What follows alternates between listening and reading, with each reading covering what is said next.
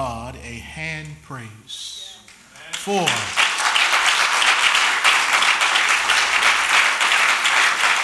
I didn't even tell you what it was for yet. Amen. He's good anyway. We don't need a reason, right? But I do have a reason. I'm going to thank him for the excellence by which our worship team and band minister unto the Lord that we may enter into his presence to praise him. This is hard work. This is a lot of practice and discipline, and I want to thank God for all of them, all of these Levites.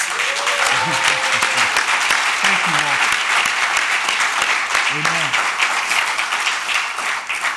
As you're turning in your Bibles to Genesis chapter 9, Genesis chapter 9. For some of you who may be visiting and you were here the last few weeks and you may be wondering who I am, I am Chris Williamson and I'm honored to be the pastor of this church and uh, thank God for elders who encourage me. Um, I would say they make me, but they encourage me to take a rest annually. And so for three weeks in the month of November, I was able to take a rest and stay home. Um, also did some traveling, went up to Huntsville for a day, went to Virginia, and uh, did some reading, did some praying, some reflecting, watched some Sanford and Son, and uh, man, just chilled.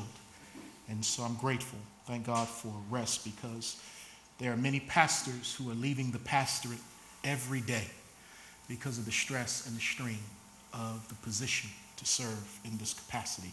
And so I'm grateful to get fueled up and uh, allow the Lord to minister to me, body, uh, soul, and spirit.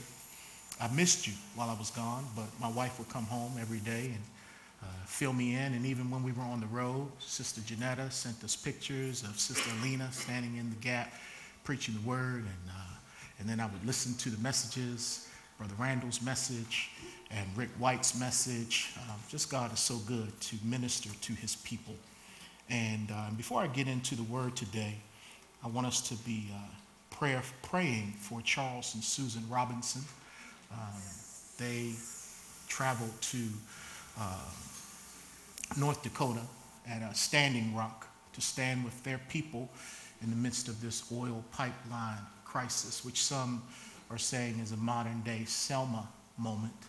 And so they're going and standing in solidarity with their people of uh, the First Nations people. So we want to pray for them, pray for safety, but above all, pray that um, these indigenous people who are often overlooked, not only historically, but even in this hour, that um, through peaceful protests, in spite of uh, gassing and dogs and all of the treatment that has gone on against them, that, um, that the Lord will hear, that the Lord will intervene, that our president in his final days will do something to help in this situation.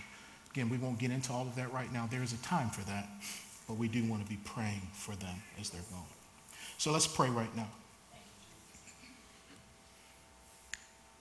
We thank you that the gospel begins in Luke 4 when Jesus said that the Spirit of the sovereign Lord has come upon him to preach good news to the poor and to set at, cap, set at liberty the captives and to anoint those who had been oppressed. That Jesus came for the hurting and the broken and, and those in despair.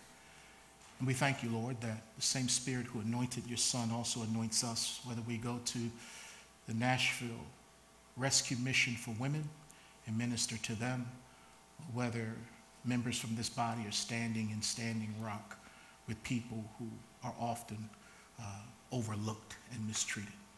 Thank you, Jesus, for loving the underdog. Thank you, Jesus, for coming into this world. As the Apostle Paul said, to save sinners, of whom I am the worst.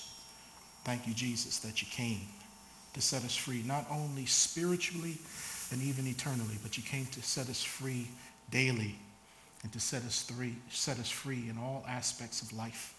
So thank you, Lord. And I pray now as we come to this word that you will set us free For whom the Son sets free is free indeed. And you told us when we know the truth, the truth shall set us free. So, Holy Spirit, Spirit of freedom, minister to us that you might minister through us. We don't want an exercise where we're just sitting and listening as if we were in a classroom. But Lord, we want to engage with you so that we can go out and engage in the world with this word. So thank you, Lord. Have your way. In Jesus' name we pray. Amen.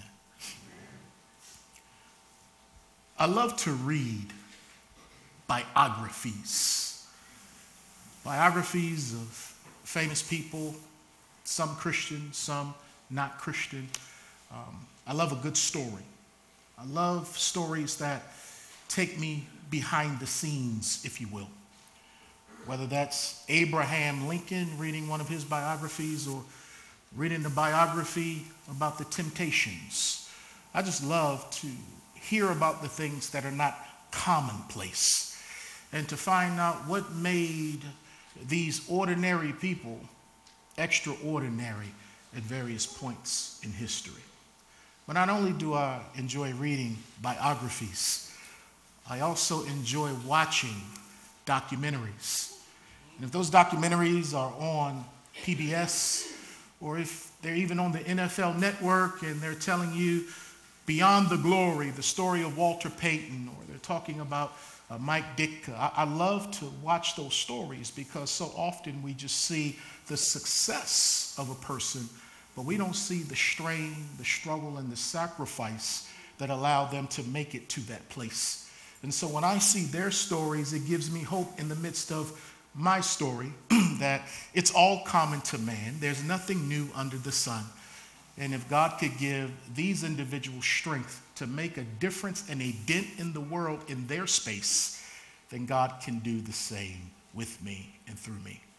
And so during the break, uh, I read an autobiography on a great African American evangelical named Tom Skinner.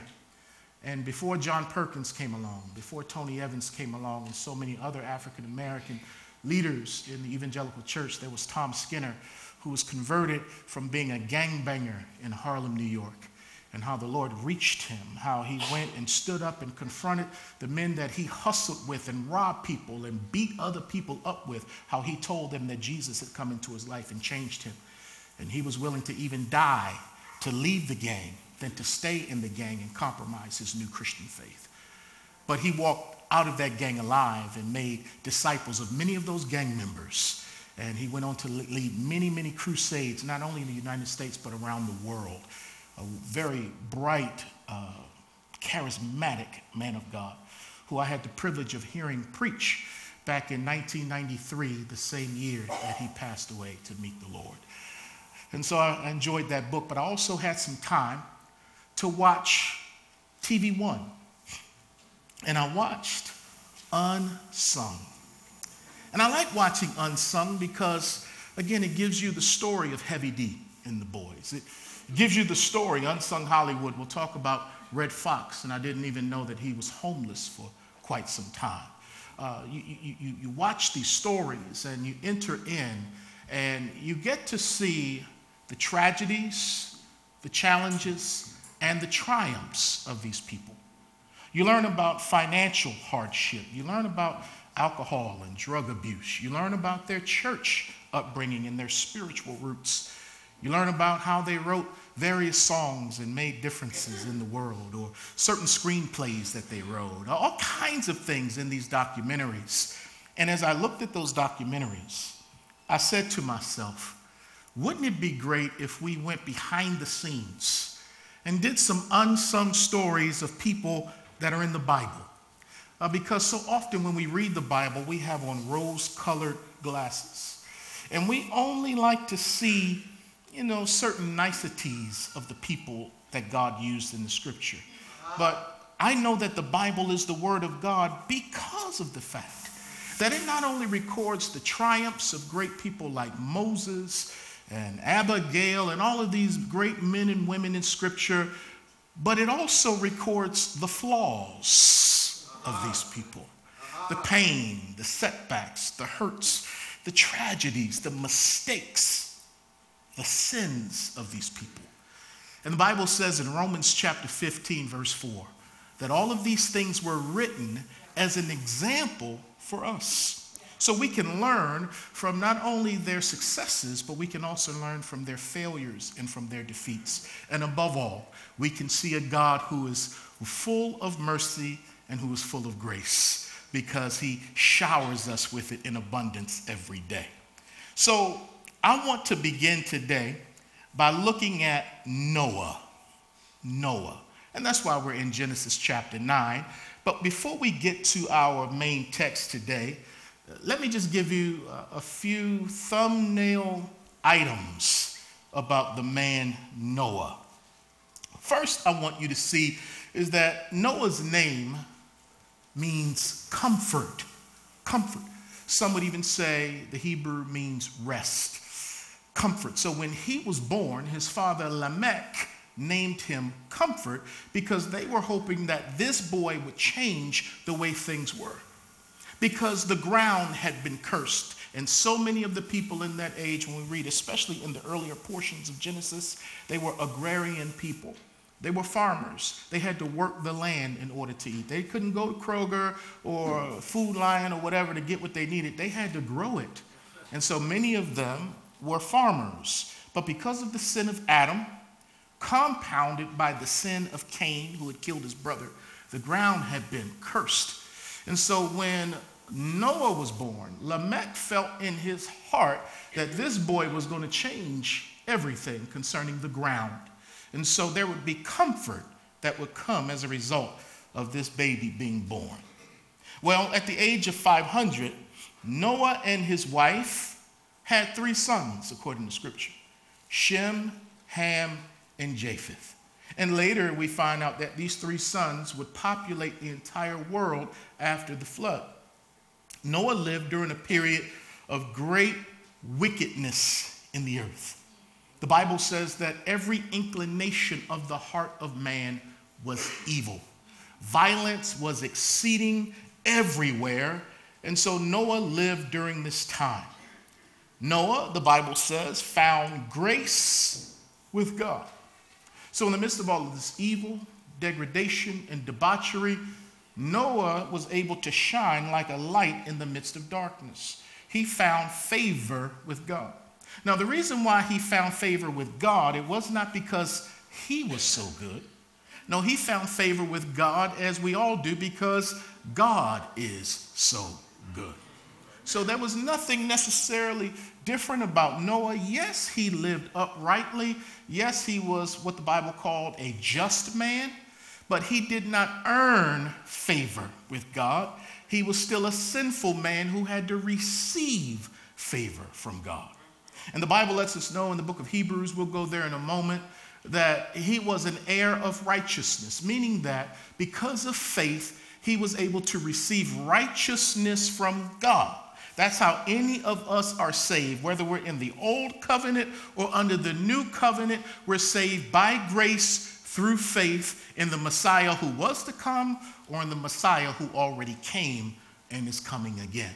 And so God imputes or gives unto sinners his righteousness when we trust him by faith. And so Noah was right with God because he had faith in God. And God credited righteousness to Noah as he did to Abram, Abraham, and as he does to all of us. Noah found grace because God is a God of grace. And Noah was uh, called righteous. He's the first person to be called righteous in the Bible. And he's the second person in the Bible to have this characteristic uh, spoken of him, and that is he walked with God. The first person was Enoch, who had that testimony that he walked with God. And the second was Noah. So he's the first person to be called righteous. And again, his righteous actions came as a result of righteousness imputed to him, which changed his nature that allowed him to live righteously. And that's the same thing that happens to us. Justification leads us to sanctification. So anything good in our lives, it does not begin with us. It is because of the grace of God that appears to us and even through us. And so Noah walked with God. Well, God told Noah to build an ark the size of three football fields in length and 30 yards high, 300 yards wide. He, he told this man to build an ark. Now, no doubt they had boats during this time, but no one had ever seen a vessel quite like this one before. And the thing about this is that God told Noah to build an ark because he was going to send rain on the earth in order to destroy the inhabitants of the earth and start over, if you will. God was going to flush everything and begin anew. Now, the way he was going to do it was he was going to send rain down on the earth. Now, up until this time, it had never rained before on the face of the earth. Uh, vegetation grew from underground springs, but also vegetation was still not far removed from its once perfect state under Adam and Eve. And so everything was illustrious and beautiful, and um, uh, it, it, could carry on. And then, as I mentioned, there were springs underground. No one had ever known of water coming from the sky before. And so Noah was told that water was going to come, flood waters were going to come from the heavens. And so he was told to build this ark. And the Bible says that Noah was called a preacher of righteousness in the New Testament. So not only was he an ark builder, which was part of his specific assignment, but he was also a preacher of righteousness, and it is plausible that he preached before the ark was built and during the building of the ark, which again was probably 100 years. So he's preaching, repent, because God is upset with the evil that is occurring in the world. Very much the way Peter preached in Acts chapter 2 when he said, Repent and save yourselves from this wicked and depraved generation. The same way John the Baptist preached, Repent. And so Noah preached, and he preached. He was a preacher of righteousness, and he preached. But sadly, no one listened except for seven other souls, and they were all family members who listened to him repent because as he preached, he would say, Water is going to come down from the sky and destroy us all. Repent, turn to God, repent of your evil ways. And had I lived during the time of Noah, I would have listened to him at first. I'd have given him a week. I may have given him a month. I may have given him a year because the sermon was the same every day. Repent, get your life right, or else God is sending water from the sky to drown us all. And on the first day, I might have been like, what? That might be something to this now. But then the second day, repent, get your lives right. God's going to send water from the sky. And I might be like, what? Then the third day, repent, get your lives right. God is sending water from the sky. Noah, get on out of here with all that stuff, man. You've been preaching that for 40 years now, for 50 years. Noah, is it raining yet, bro? Come on, man. Had I lived there, I'd have been like the people. Now, the reason why I believe this story, because some say this is just far fetched. I can't believe this. I can't believe this. People living that long and arks and universal global floods. Ah, and in a minute, animals coming to. I don't know if I believe that stuff. Well, the reason why I believe it is because Jesus believed it. And Jesus spoke about a historical figure named Noah. And he also said that as it was in the days of Noah, when people were eating, drinking, marrying, caring about business, not listening to the preacher of righteousness, the same will be true before he returns, where people will just be going about their business, not listening to the voice of God coming through earthen vessels. So I believe it's true. I believe it's true. But like I said, had I been there, I, I, I probably wouldn't believe Noah, but I would have known that something strange was going down in the hundredth year of this brother's preaching when the animals started coming from everywhere on their own volition, two by two, to the ark. Like, I, I wouldn't have paid him no mind. But once them lions and them bears and them tigers started coming and the birds started coming and everybody started like, oh, wait a minute, now there must be something to this.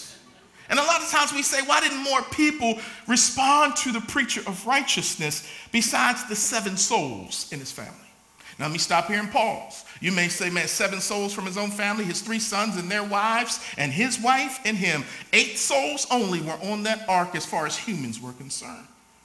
You say, man, that, that doesn't seem like a lot. Well, we'll cover Lot in a couple of weeks. And when Lot tried to talk to his family about judgment, they laughed at him and was like, oh, no. Uh.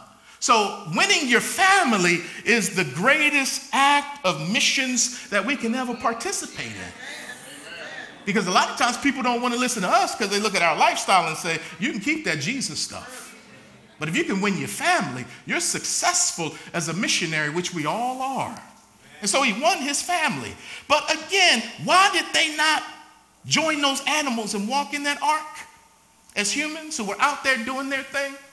Well, if you reject God over and over and over and over again, your heart develops a callousness because when your heart gets hard towards the word of God, then your eyes will not even be able to interpret properly things that are as clear as the nose is on your face.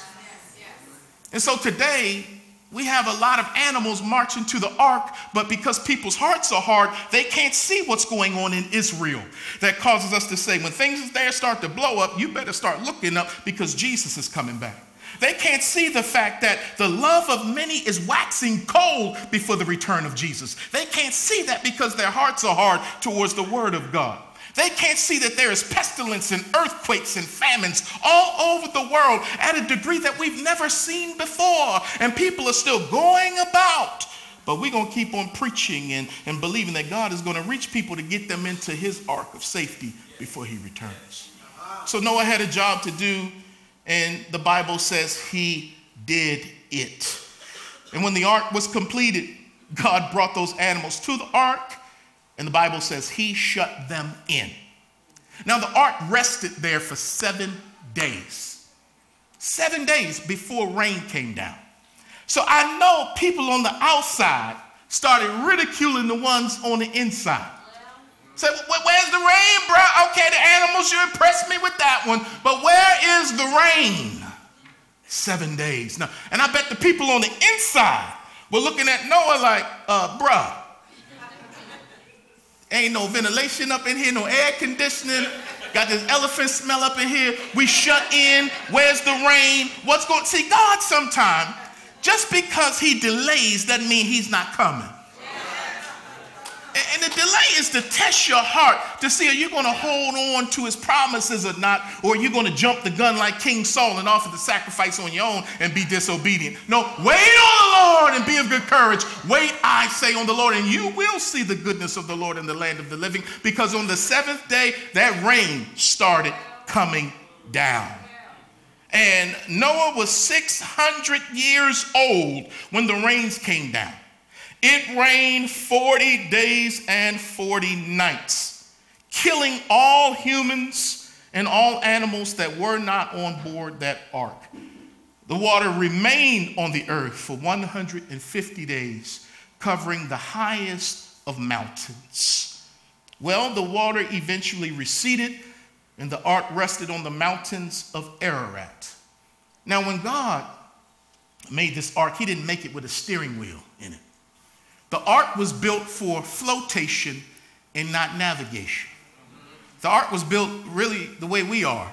God didn't build us with a steering wheel. He's the one that's going to navigate our lives and lead us where he wants us to go, just as he led that ark where he wanted it to go. But a lot of us, though, we try to run our lives as if it does have a steering wheel and if we're in control. But God is like, I got this just like I got the ark. Trust me. And when Noah and the animals exited the ark, Noah built an altar to the Lord. God blessed Noah and all three of his sons. I'll come back to that next week. Shem, Ham, and Japheth, all of them were blessed, and they were told to be fruitful and multiply and replenish the earth. And God made a covenant with Noah and his sons to never destroy the earth again with water.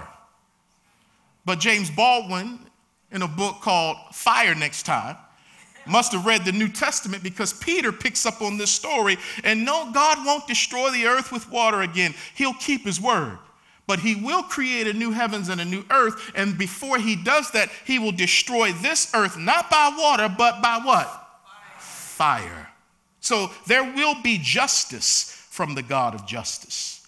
And he has every right. This is his creation to discipline it as he sees fit.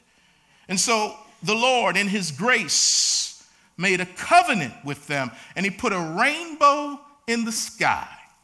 And every time they would see that rainbow, it would be a reminder of God's grace that he saved mankind and that he would keep his word to not destroy man again by water. And Noah went on to live another 350 years, dying at the age of 950 years old. John Maxwell, a great guru on leadership, said in his book, Running with Giants, as it pertains to Noah, here's what he said Whenever you see a rainbow, remember that one person can make a difference. The best ability is always availability. Noah made himself available and God did the rest through him. And that's all we need to do. Lord, have your way. Because if you can use one man really to save humankind and animal kind or the animal kingdom, how much more can you use us when we say, have your way? And again, let it start in my home, Lord. Let it start in my home. He can do great things with one person who's yielded to him. Well, the purpose of the flood was to flush everything and start over with the righteous man who walked with God. Oh, so this is a great unsung. Oh boy, this and, and, and, man, we could just shut the book right there. And they lived happily ever after. But that's not how the story ends. I know that's something else. But no, man, that's not how the story ends. There's more to the story because this righteous man still carried within him the gene of sin. As good as he was, as great as he was, as disciplined as he was, as obedient as he was, he was just like everybody who had been born from Adam, and that is, he was born fallen. He was born in a degenerative state spiritually. And the Bible says that every inclination of the heart of man was evil constantly, and that included Noah, the preacher of righteousness. He was still a fallen human being. And so look with me at Genesis chapter 9, verse 18. As we get a part of the story we don't normally get. When it's time to decorate the nursery for our children, we're looking for wallpaper that has a man in a raincoat with a little boat and a giraffe and two sticking out of an ark. Oh, it's so beautiful. These wonderful, cute little Bible stories. Oh. But there's more to the story. Verse 18 Now the sons of Noah who went out of the ark were Shem, Ham, and Japheth. And Ham was the father of Canaan.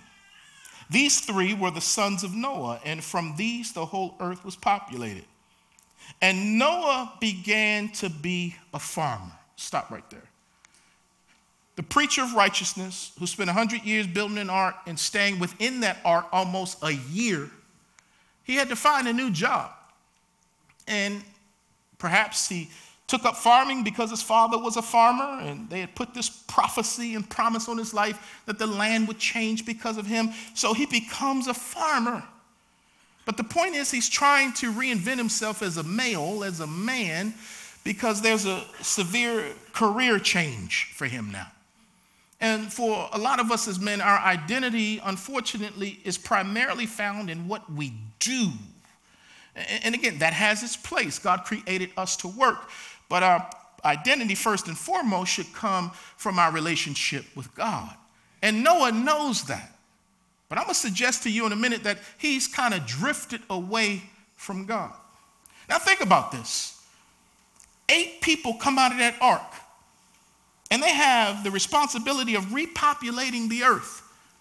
He can't go down to the corner store like he used to before the flood came. He can't go watch the football game with his unsafe friends like he used to do. It's just all eight of them, and it's him and Mrs. Noah, his sons and their wives. Later on, these kids are going to have kids. But man, what a daunting task. What a lonely place to be in. And now I got to reinvent myself because the days of ark building are over.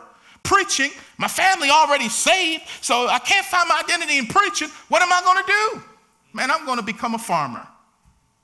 It's not a bad thing. And the Bible says, and he planted a vineyard.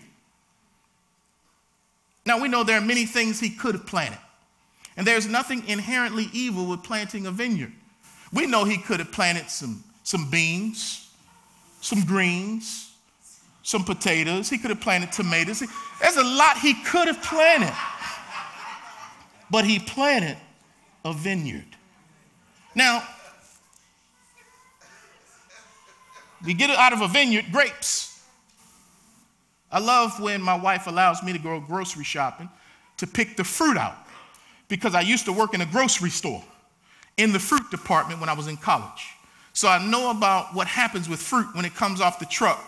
And I know the tricks that grocery stores play when they put the stale fruit in the front and the good fruit in the back, just like they do with the bread, because they want you to grab the stale stuff and leave the fresher stuff in the back. So I always go to the back to get my stuff.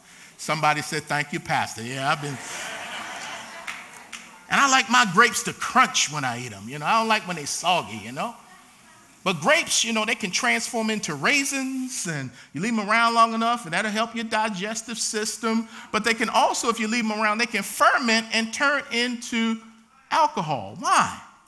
Now, there's nothing inherently evil with wine, but there is something inherently evil with using wine to get drunk. Oh boy, I don't know if y'all ready for this next verse. then Noah the righteous man, the perfect man, the upright man, the preacher of righteousness. Oh, the man by faith who lived by faith. This brother drank of the wine and was drunk and became uncovered in his tent. Hmm. He drank of the wine, became drunk, and became uncovered in his tent. So he not only got drunk, he got sloppy drunk because he came up out of his clothes because the alcohol heated up his body temperature. And he got so drunk that he passed out because later in the narrative it says he awakened from his wine. What would make a righteous man of God plant a vineyard and go and get drunk off of the wine. This is unsung. We're going behind the scenes to try to figure this out. Why did he plant that vineyard? Well, we don't know for sure why he did that. We can only speculate with sanctified minds that are consistent with sound hermeneutics or Bible interpretation. But I believe Noah planted that vineyard for the same reason that Cain wanted to be alone with his brother Abel in the field. I believe he planted that vineyard for the same reason that Lot said, I want to live in the plain facing Sodom. I believe he planted that vineyard for the same reason when David couldn't sleep one night, he got up and walked around the roof of his house I believe he planted that vineyard for the same reason. When I go to the grocery store, and today my daughter is celebrating her 13th birthday with friends, and there'll be cake and ice cream and all this stuff. And sometimes when I'm in the grocery store, not only getting fruit, I'll get the dessert. But when I get the dessert, mainly the vanilla ice cream, I say that I'm getting this for the family. But in my heart, I'm getting this for me. And I'm going to eat more of it than anybody. And I'm going to eat it when I shouldn't eat it. I'm going to eat it at night. Now, all of that is going through my mind when I'm walking through the frozen section at Kroger. Because I have trouble with ice cream. And when Noah planted that vineyard, I want to suggest to you that it was the motives of his heart that was evil and bent on evil, that his heart was saying to him, Look, man, go ahead and get drunk because we're most vulnerable after a victory anyway. What was the victory, man? He, he, he obeyed God for over a hundred years. What an assignment. Great ridicule, people putting him down, laughing at him. And he felt like he deserved this. He had seen it done before, before the earth had been flushed. He knew what alcohol could do. And a man who had great discipline to build an ark and wait on God to send water from the sky that had never happened, you can't tell me he lacked the discipline to not get drunk when he drank. No, he knew what he was doing when he laid those initial seeds. He knew. And the reason why he wanted that alcohol, strong tower, listen, is because he and God were not as close as they once were. And rather than God filling his life with himself and with his love and with his grace, with his purpose and his power and his presence, Noah does like what a lot of us do. We drift from intimacy with God and being intentional to spend time with God, and our flesh will naturally take over, and we will find ourselves going towards things, trying to find fulfillment when God is the only one who can fulfill those places legitimately in our lives. Pastor, why do you say he drifted? Well, when he first got out of the ark, he's building an altar. I mean, before he got into the ark, he's called an upright man. Do you think he would get sloppy drunk before the rains came? Do you think he would have gotten drunk while they were building the ark for 100 years? No, he let his guard down because he drifted away from his God. And when we drift away from God, anything is possible. He's not building altars anymore. He's not seeking God anymore. He's been lulled into compromise, and his evil heart got the best of him. And when he planted those seeds, he had to wait for those seeds to come up. And while waiting for those seeds to come up, that was the time for God to speak to his heart and challenge the unclean, impure motives of his heart. But just like we do, when God starts talking to us about, now, brother, you know you don't need that ice cream. I shut God down and I don't want to hear that. Or for some of us, now you know you don't need another dress. You got enough dresses. Why are you going back to the mall again? You, you shut him down. Or let's keep on making it a little bit more real. You do know that when you wear that, what it does to the people in your office, don't you, when you wear that? So you know the motive of your heart when you put that on is to cause this kind of response with the men and women in your office. But we don't want God to get into those places of our heart. No, no, it's like having a, a dresser of drawers. We'll let him get on the top drawer. We'll let him into the second drawer. But that bottom drawer, that's mine. I can't let you speak to that drawer because that's my secret stuff. So when you talking, I ain't listening on that stuff. Because God in mercy said, now you know you planting this stuff so that you can get drunk. Now, drinking it, okay, that's not a problem for some people. It is a problem for some. And if you know alcohol is a problem for you, don't you dare indulge. Because here's what some of us do. Okay, now I, I know I shouldn't be drinking, you know, but, I, but I'm going to get a six pack because I know that I'm free in Christ. Oh, I'm just going to drink one. But your heart was saying from the beginning, when you get this six pack, you're going to drink all of them. And that's why we got to be, we got to be honest with ourselves. Because our hearts are deceitful and they're desperately wicked. And the only one that can challenge those impure thoughts in our hearts is the voice of God, which comes through the word of God. Hebrews chapter 4, verse 12 talks about how the word is like a two edged sword and it'll cut down, dividing soul and spirit. And it is a discerner of the thoughts and intentions of the heart, which is evil. I don't even know how evil my heart is until God starts showing me how evil it is through the light of His Word. And let me just say this to you on your best days, you're a mess. In your best moments, you're a mess. There's no such thing as a pure motive for you or for me because everything about us is flawed and broken. It's only by grace that God purifies impure motives and impure people.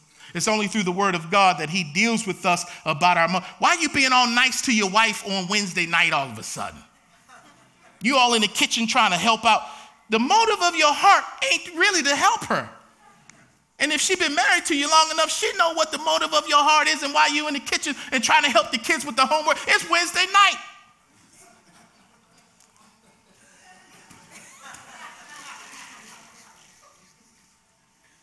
So God is saying to us today, there's some things we can walk out of here with. As God used Noah, he can use any of us to make a difference. As with Noah, remember that anyone can fall into any sin at any time with anything and anyone.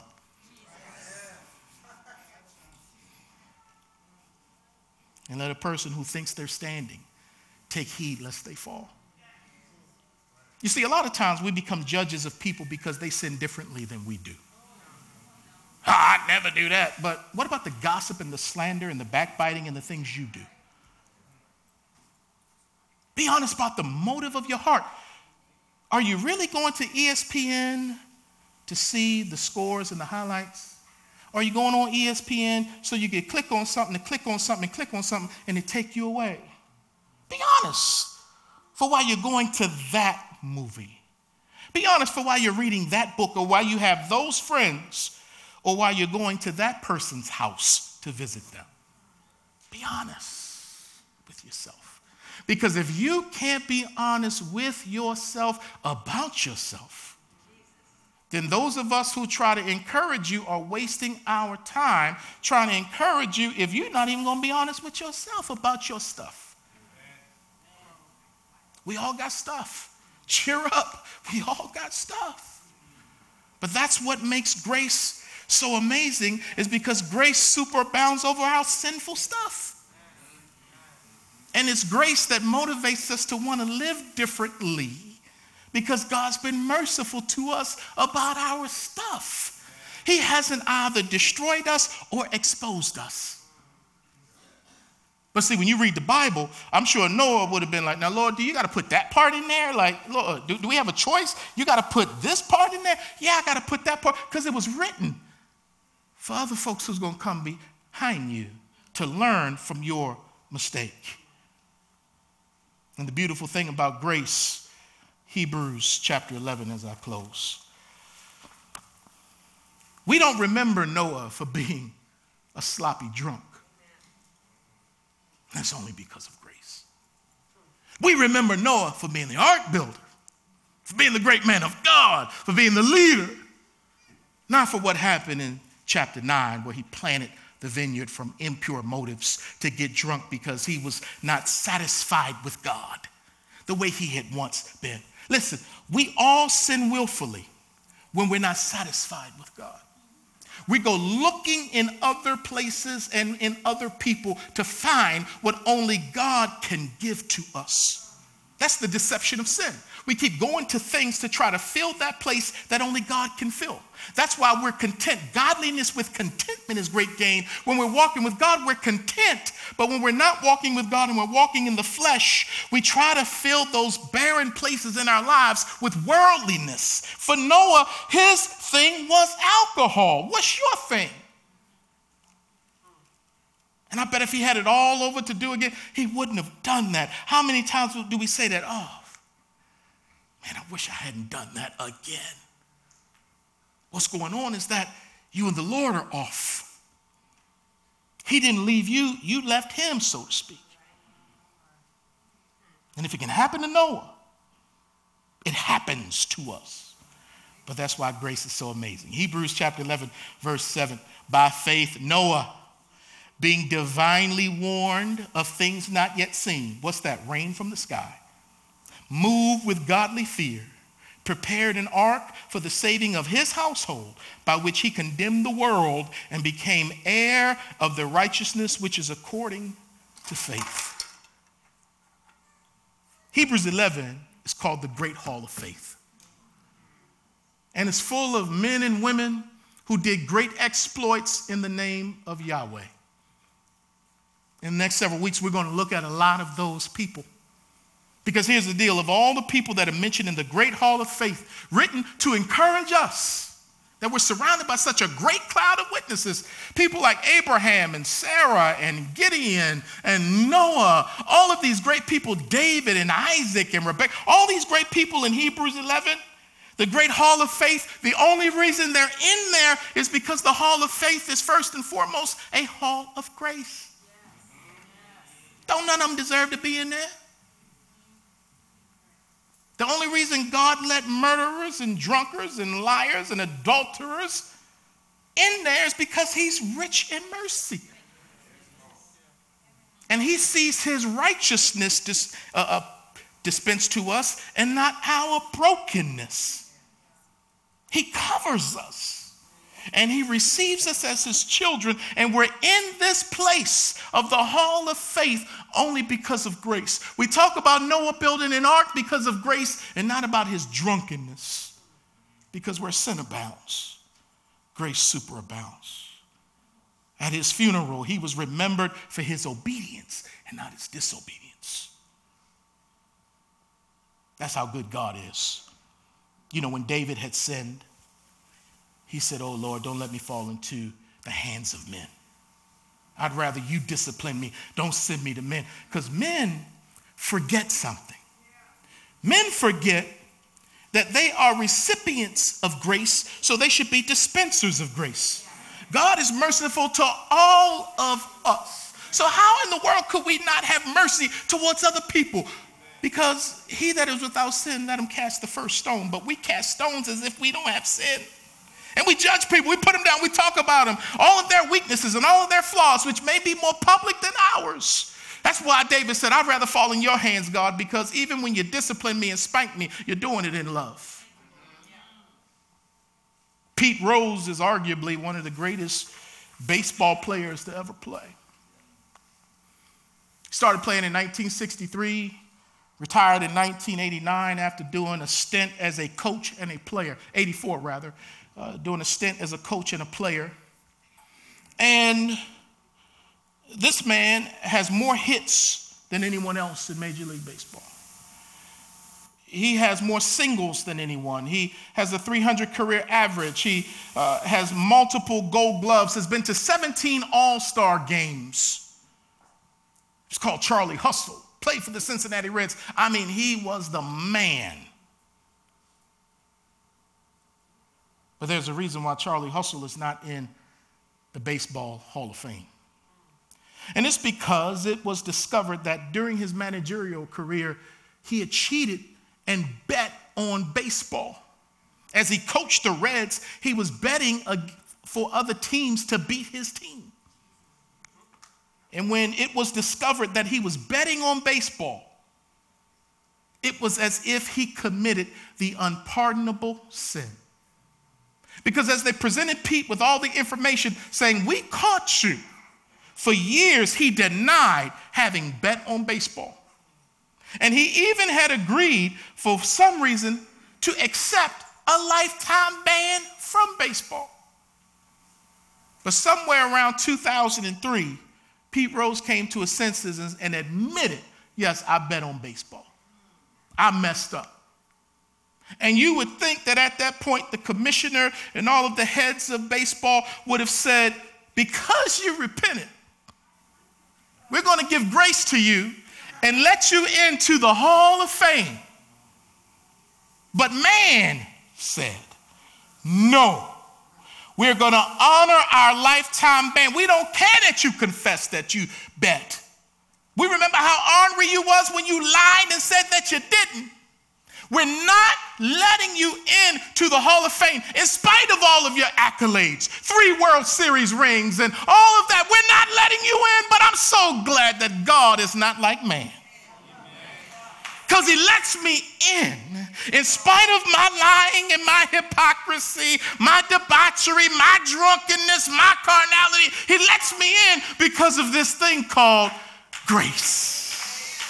So I'm in the hall of faith with Abraham, who was a liar, and Abraham, who later was not only a bigamist, but a polygamist.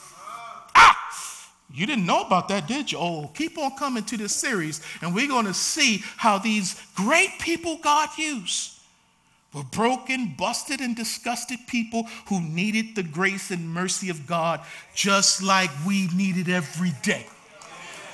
So, amen, amen. Stand to your feet. Stand to your feet. And let's go get our children. I believe Sister Mona is going to close us in prayer.